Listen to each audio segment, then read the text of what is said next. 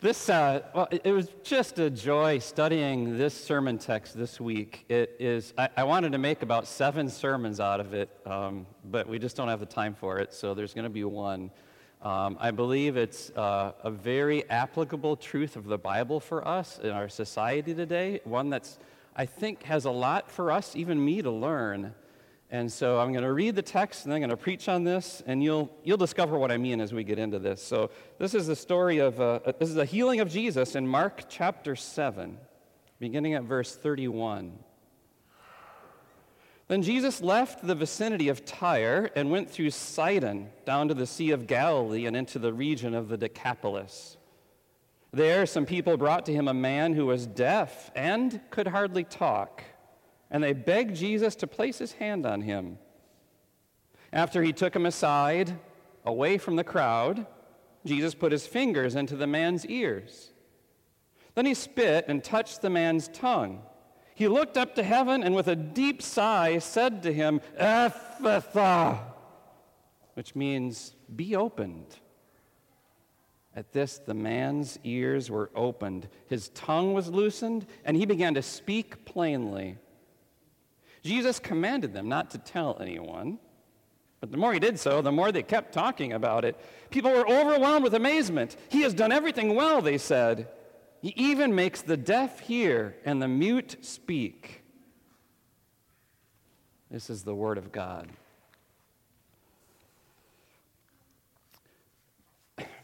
Being healthy these days is complicated and confusing. Does cleansing really help or not? Are eggs good or are they bad? Does essential oil and it, d- the use of it, does it really cure cancer? Should you be keto or paleo? And what about the organic label? Is that just a slick marketing scam? And then there's this rule, I don't know, did your parents teach you this? Kids, do your parents say this? After you eat, you have to wait thirty minutes to swim, unless you're fifty, then it's nap because, you, well, never mind. All right? What, what's going on with all that? Well, actually, some studies show that because people are so confused about what it means to be healthy, they don't make healthy choices because they're just paralyzed. It's, it's very confusing. So I want to add on top of that this, this question, which I believe is the most important question of all. What does the work of God have to do with our health care? Where in health care do we rely on God? Right? We're, we're Christian people, and so uh, we this is part of the game. Let me tell you this. In Psalm one oh three, it says this. The Bible says, "Praise the Lord, O my soul, who forgives all your sins and heals all your diseases."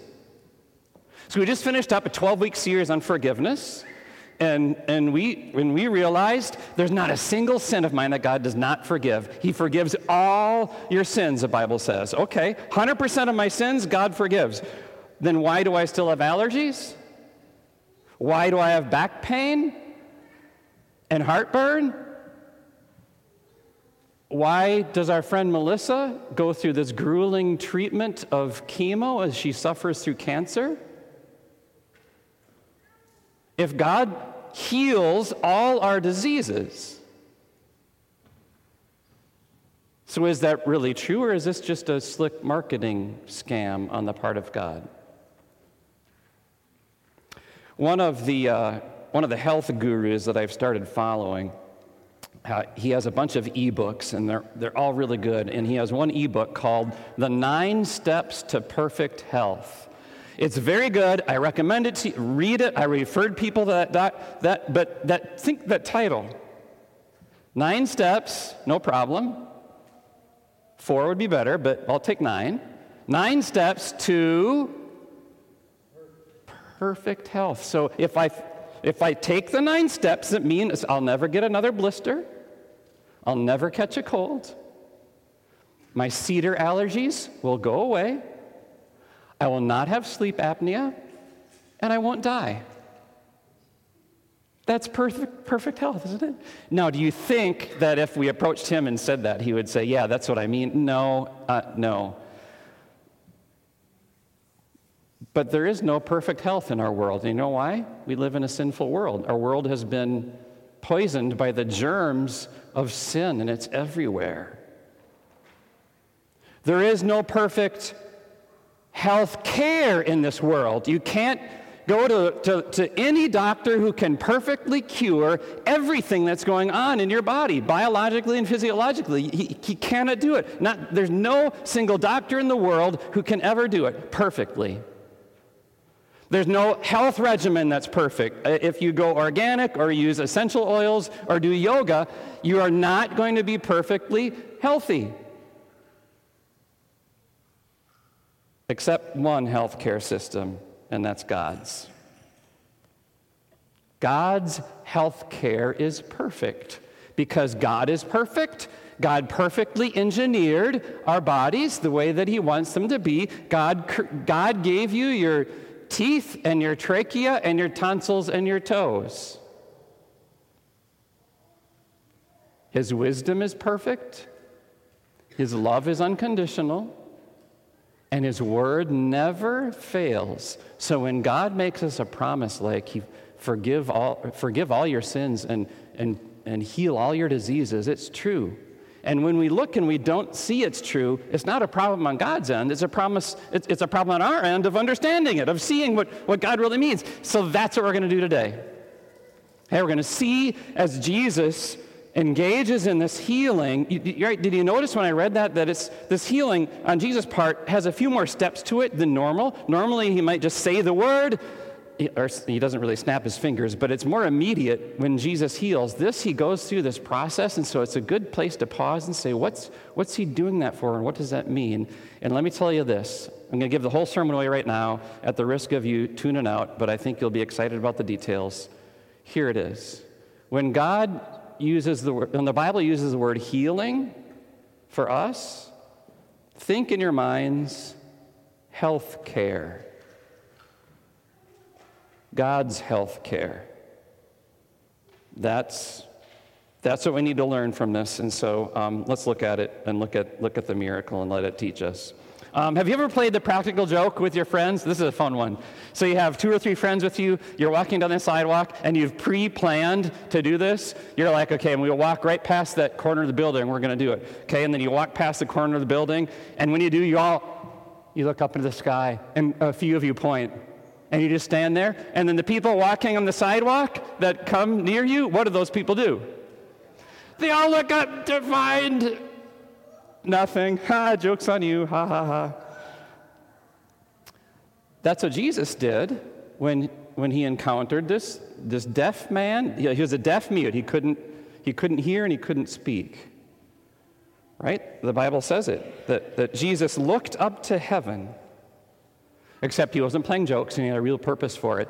Um, I searched some of other Jesus' other miracles. He did this with other miracles, too. Listen to this. Taking the five loaves and the two fish and looking up to heaven, Jesus gave thanks and broke the loaves. Right? At, at the feeding of the five thousand, Jesus did the same thing. He looked up to heaven. Here he looks up to heaven, except then it says this. He looks up to heaven with a deep sigh. Jesus, standing on earth, looks up to his Father. The looking up is Jesus is connecting heaven to what's going on on earth. He's connecting the spiritual to the physical. He's looking up to heaven and saying, "There's, these are connected, God, except here it's a deep sigh." And this isn't a wimpy, okay? This word means a deep, guttural, from the, from the, from your belly, from your heart, a groan. This would be how the football player sounds on the field when he tears his A C L. Oh! This, that's this, right? So this is a deep, heart-wrenching groan from Jesus, like he's hurting, and he is. Listen to this verse from Romans chapter eight. We groan inwardly as we wait eagerly for the redemption of our bodies. We, like Jesus, looked to heaven with a deep sigh and groaned. We do too. We know there's a connection between the spiritual and the physical. And we groan inwardly, the Bible says, as we wait for the redemption of our bodies. There's a problem with my body, God. And it's spiritually related. It's not just that I wish I had different hips or a smaller nose or, right? It's spiritually related. And Jesus knew this, and our souls, our souls know it too. Um, so there's this pain that we have, and the pain doesn't ble- doesn't bleed. It doesn't need a Band-Aid. It isn't nauseating. We don't, we don't vomit because of it. We don't, ibuprofen won't help. And it's the pain of sin, and it's the hurt of our mortality. Those are not natural. God didn't create the world with those. But they entered the world through Adam's and Eve's choices, and now that, that infects us. And so we live with this pain, and our bodies are under it. And our bodies ache, and they age, and they die, and it's all a, a, something spiritual. It's connected. And so Jesus was feeling that connection. Jesus was groaning because he knew that, because he was hurting, with a deep compassion for the physical maladies of this man who couldn't hear and couldn't speak. And Jesus groaned and wanted the redemption of this man's body. And Jesus alone could cure it and make it happen. But it would take tremendous commitment and sacrifice. Like the commitment and sacrifice of a nation that goes to war. And there's little boys and girls who groan with a deep sigh because they lost their mommy fighting in the war. And there's moms and dads who groan with a deep sigh because they lost a son or daughter fighting in the war for their country. That's the pain. It's, it's a compassionate, hurting pain that But probably wouldn't say I would change things otherwise, but it, it hurts. Look at this verse from Matthew chapter eight. It says, Jesus, his painful compassion now that he's bearing for us in this in, for this man in this moment, Jesus drove out the spirits and healed all the sick. This was to fulfill what was spoken through the prophet Isaiah in chapter fifty-three. He took up our infirmities and carried our diseases. The deep sigh, the groan that we hear from Jesus in this miraculous healing is echoed as another deep sigh as Jesus hangs on the cross and groans as he's dying, Father, forgive them. It's the same Jesus, the same deep sigh, the same groan.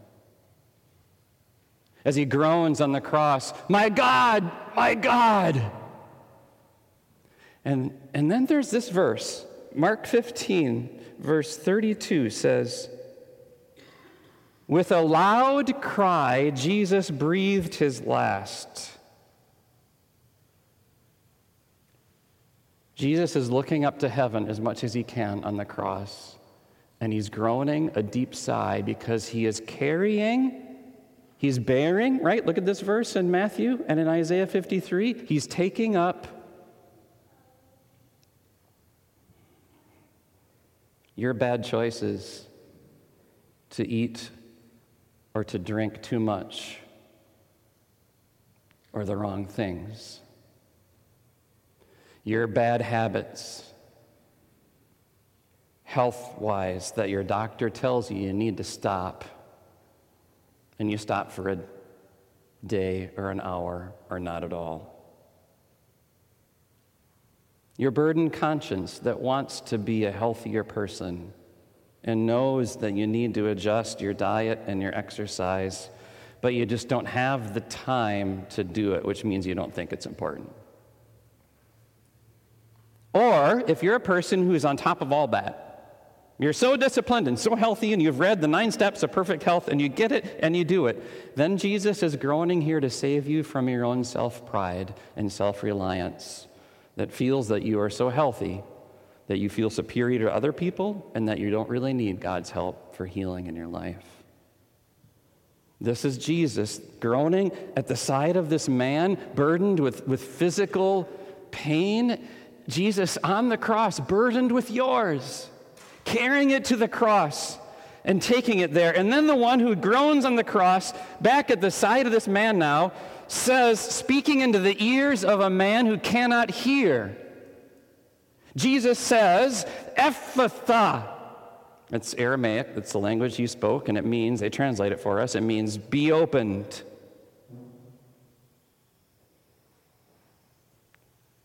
Jesus speaks to something dead and says, you are alive.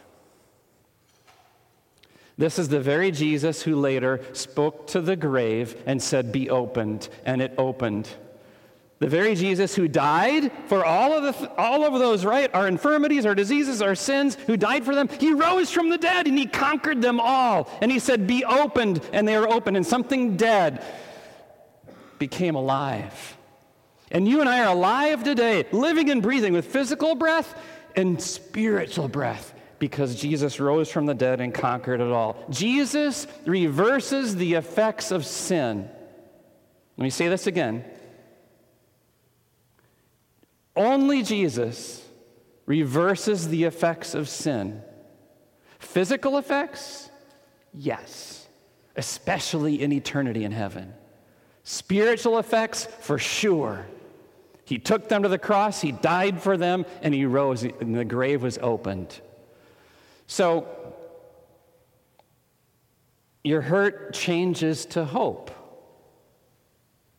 When you believe that Jesus reverses and cures sin's effects forever, that is God's perfect health care. All right, so that's, so that's the framework we need to have when we when when your back hurts, when you have sleep apnea, when you age, when your child is born with cystic fibrosis. This needs to be your framework. God's giving it to us. It's right there in the Bible, okay? Question. Well, if I were to ask you to think of some miraculous healings in the Bible besides this one, that would be cheating. It's right in front of us. What do you think of? Think of a, a miraculous healing in the Bible, and not the Peter one either in Acts chapter three. We had that one. That's cheating also. Okay. Besides these two, think of miraculous healings in the Bible. I, I go to right to Jesus and think of his healings in the, throughout the Gospels. I think of the ten lepers Jesus healed. Um, these aren't all, these aren't the right ones. These are just what I'm thinking of right now. Um, I'm thinking of the uh, in the Old Testament, the prophet Elisha, miraculous healings, raising from the dead. I think of Lazarus. I mean, and the daughter of Jairus raised from the dead. Right? Lots of there's healings everywhere. Um, I want you to think of of four. Specifically that help teach us this framework of God's perfect health care. And you probably didn't think of at least three of these when I told you to think of healings in the Bible. Number one, Job. Job was inflicted with boils, and they healed him from his self-righteousness. The Bible says that Job was the most righteous man of his time, which is true, but the problem was he knew it. And his boils helped him understand that. Jacob limped away from wrestling with God, and that limp was a disability he had for life, and it healed Jacob of his self-reliance. I can trick anyone and manipulate anyone to do anything. I could sell air conditioners in the Arctic. Good for you, Jacob, but you're not God. And, and your limp is going to constantly remind you that God doesn't need you, you need him. So there's Job, there's Jacob. How about the Apostle Paul? All right, in the New Testament says that Paul had the thorn, a thorn in his flesh. You don't know what it was. It was some disability, some malady of some kind, a pain, an, an ulcer, uh, something. But the Bible says there's this thorn in his flesh, so it caused him pain, and he knew it was there all the time, and he prayed and prayed and prayed for it to be taken away. And right, and the Bible says, Paul writes, he said, God didn't take it away so that I would not be conceited. So Paul's thorn in the flesh healed him of his of his pride, of being conceited, of thinking, ah, I'm, I'm the only Pharisee who really gets it, who is now believing in the true Jesus who's risen from the dead and looking down on others and thinking, I, I wrote thirteen books of the New Testament, I'm better. It, it healed him of his pride. See that? See that? This is God's perfect health care. This is the framework that we need to look at when we think about physical healings. The fourth one I'm going to have us look at is Lazarus. I want us to understand this before we go there. Like Job, like Jacob, like Paul, the limp, the thorn in the flesh, the boils. If you have a disability or discomfort or a disease that is not taken away by God, He, Jesus uses that as His servant for your good. Jesus is the Lord of it. Even death here, I'm talking about. Jesus uses it for your good. It's His servant. It's not His master and it's not yours. Okay. So let's look at uh, let's look at Lazarus. Um, this is interesting because Lazarus was a friend of Jesus. Uh, Mary and Martha, Lazarus' sisters, uh, he, he was sick and he was about to die. He was critically ill. This is a dangerous place for a person during that day and age to be. They were scared for his life. They sent word to Jesus because they knew Jesus was the healer. He had raised the dead before. Jesus could, Jesus could do anything. And, and Jesus casually said, I'll get around to getting there, but not right now. I have things to do. It seemed careless and indifferent. But look at Jesus' words. He explains otherwise. And by the way, Lazarus died. While Jesus was waiting to go there to heal him, during that time, before Jesus got there, Lazarus died. Jesus says, this sickness is for God's glory, so that you may believe.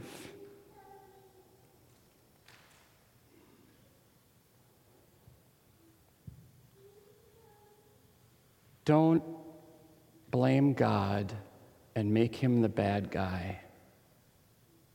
When healing in your life for you or for a loved one doesn't happen in your time and in your way, Jesus is saying, this is, is, is not my master. I'm in charge here. It's my servant. And, and I'm I'm working here. Why? What does it say? What does the verse say? So that what? What does He want from it? So that you may believe. Our physical maladies and pains and diseases in this world serve God by, by helping us to believe. Don't, when you are there, when the tests and tests and more tests show nothing or are contradicting, and you have doctors arguing with each other about what it means, and you're caught in the middle. When you talk to your aging mom on the phone and, and she's complaining about her, her, her health and, and she's not finding answers. When, when a loved one is hospitalized and is supposed to be released and they're there another week. When, when just when the timing is all off, don't give up faith in God's perfect health care. He hasn't lost control. He hasn't lost His care. This is for my glory, God says, and my glory is that you would believe, and He uses it all for our good, for our faith, for our belief.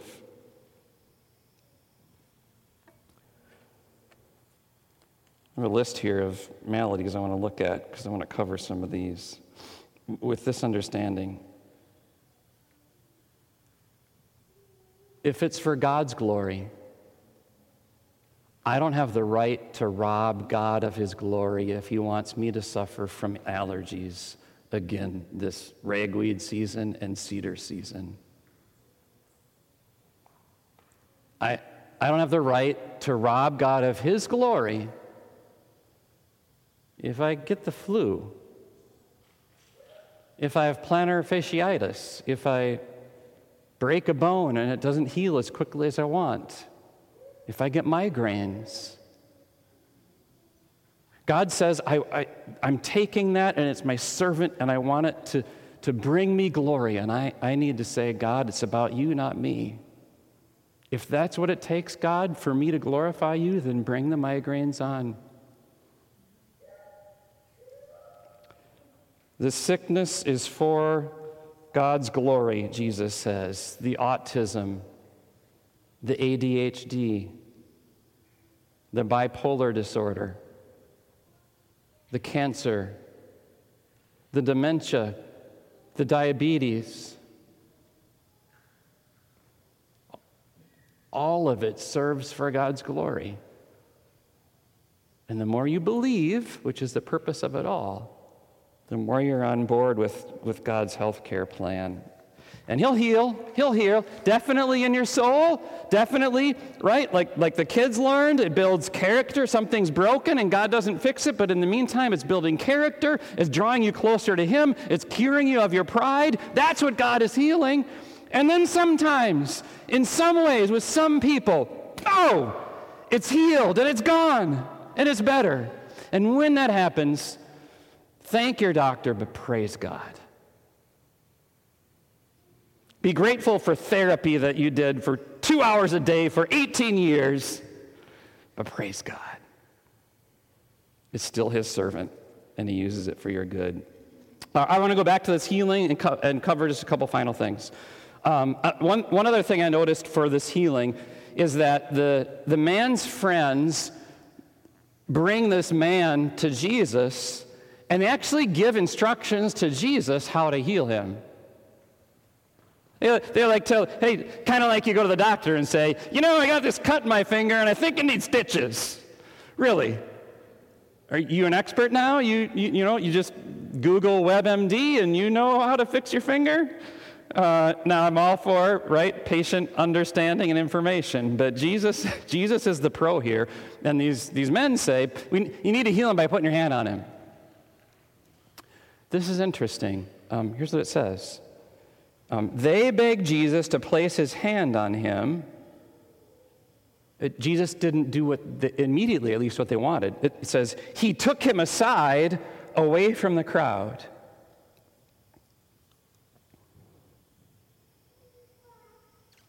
Jesus had something in mind for this man, and it was going to come to him as a blessing in a private, one-on-one, intimate moment of just Jesus and this man. His buddies were great. Thank, bringing him to Jesus, they did the right thing, but it wasn't about them at this point. When Jesus wants you to come with him and wants some one-on-one time with you, get away from the crowd. Put your device down. Shut down social media. Get in the Word. And let Jesus speak to your soul. When he says, I, I, want, I want to come now, and I want you to come away with me and just be alone, you and me. And, and spend time with him there in that private moment. And then what happens is that he personalizes his care for you. Like, like this man, right? He touched his ears and he made the spit and he's doing all this, all this. He doesn't have to do it that way. He could snap his fingers, but he personalizes God's health care plan for this man and he's healed. That was part of the joy is, is Jesus form-fitted his personal care for this man. It makes me wonder, Lord, how much of your personalized care for me personally am I missing because I'm not spending quiet, intimate time with you? I'm not letting you take me away from the crowd. Go there. Spend your quiet time with Jesus a lot, more than you do now, in a deeper way, and, and let him personally care for you like you did with this man. The question came from a weak, wrinkled woman through her belabored breathing lying in a hospice bed. Pastor, why can't God just take me? I love that question. It's not the only time I've heard that question. It was the first time.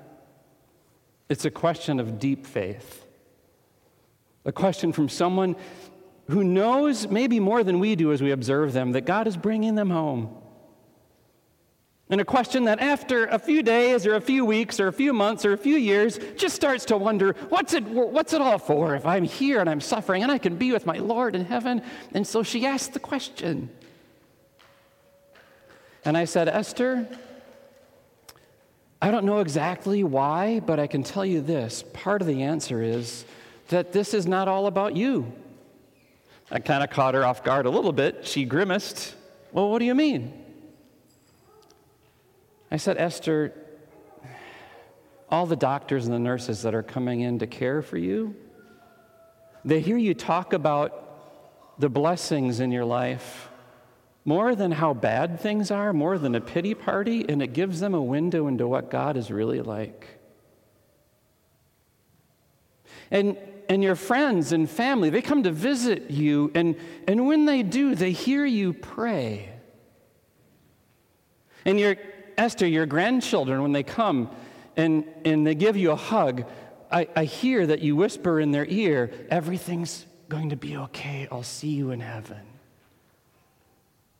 See that, how God can use our own pain and suffering to minister to others. And so don't be impatient with it. Again, God's healthcare plan is perfect. Use that framework and, and look at the work that God is doing in your life. I have come to appreciate that the work of medicine more lately, um, just aging and breaking my finger and trying to be healthy as I age another decade.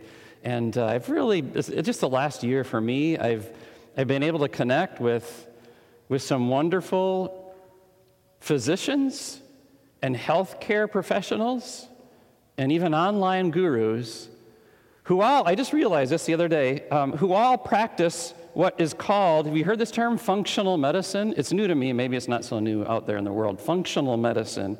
And here's what they mean by functional medicine. Functional medicine looks at conventional doctors of medicine and says, uh, we're going to do something different. And conventional doctors of medicine typically, not all of them, but typically deal with symptoms and then try to take care of symptoms, which is very simplistically, if you go to the doctor with a pain, he'll say, take an ibuprofen and call me next week. That's a very simplistic example of conventional medicine, doctors wanting to treat physical maladies with drugs and maybe surgeries and therapy. Functional medicine says, look, let's look beneath the symptom to the underlying cause, and then our goal is to reverse the effects of that underlying cause, and when we do, the symptom is going to disappear and the cause is going to go away. I had it happen to me personally when I went in to a sports chiropractor with an arm pain, and he had me working on my core and my glutes, and I laughed. Because those aren't connected. Oh, my arm pain is gone. And I did really no arm exercises. That's functional medicine. It, the root of the problem wasn't where the pain was, okay? God is the ultimate functional doctor. Jesus is the ultimate functional doctor, and Jesus is the one who goes to the underlying causes of any physical ma- malady, of our groaning, right, of our connecting the spiritual with the physical. Jesus goes there and he reverses sin's effects, all of sin's effects, the physical effects, the spiritual effects. Jesus reverses them all. So listen to him as your functional doctor. He will perform tests on you. He may need to poke and prod, but he's helping you f- see the underlying cause, which he knows, but he's helping you get there. He'll prescribe a, a regimen and a therapy and a treatment, and believe him when he says, I want you to do this and this and this. He'll root out the sin in your life. And he'll reverse its effects, and he'll restore you, like, like rising from the dead. He'll restore you from that sin. You're restored already through your baptism. And he'll say, you can now pr- practice this functioning medicine with me. And through it all, you give glory to God, and your friends see it, and they build this new framework that you have learned to believe, God's perfect health care. Amen. Let's pray.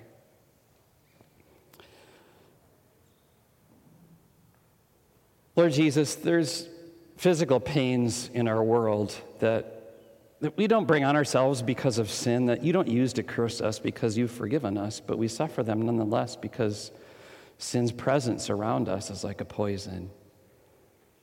We heard today, Lord, that, that Jesus, you are the master of them all, and yet you allow them to inflict pain on us and suffering, and we now know why. Help us to believe that all of our sins are forgiven and our diseases are healed, that you are master of them all, and that when the discomfort or disability or disease remains, the pain is here, that you are using it for your glory and for our good. Give patience to us as we must endure, and remember all those we know and love who are suffering from sickness, from disease, from cancer, from some kind of recovery now, Lord, and, and visit them with your mercy and help them see your framework of God's perfect health care and use us to help them see it, if that be your will. Thank you, Jesus, for the healing in our lives. Help us to appreciate it, to be healthy, and to glorify you. In your name we pray. Amen.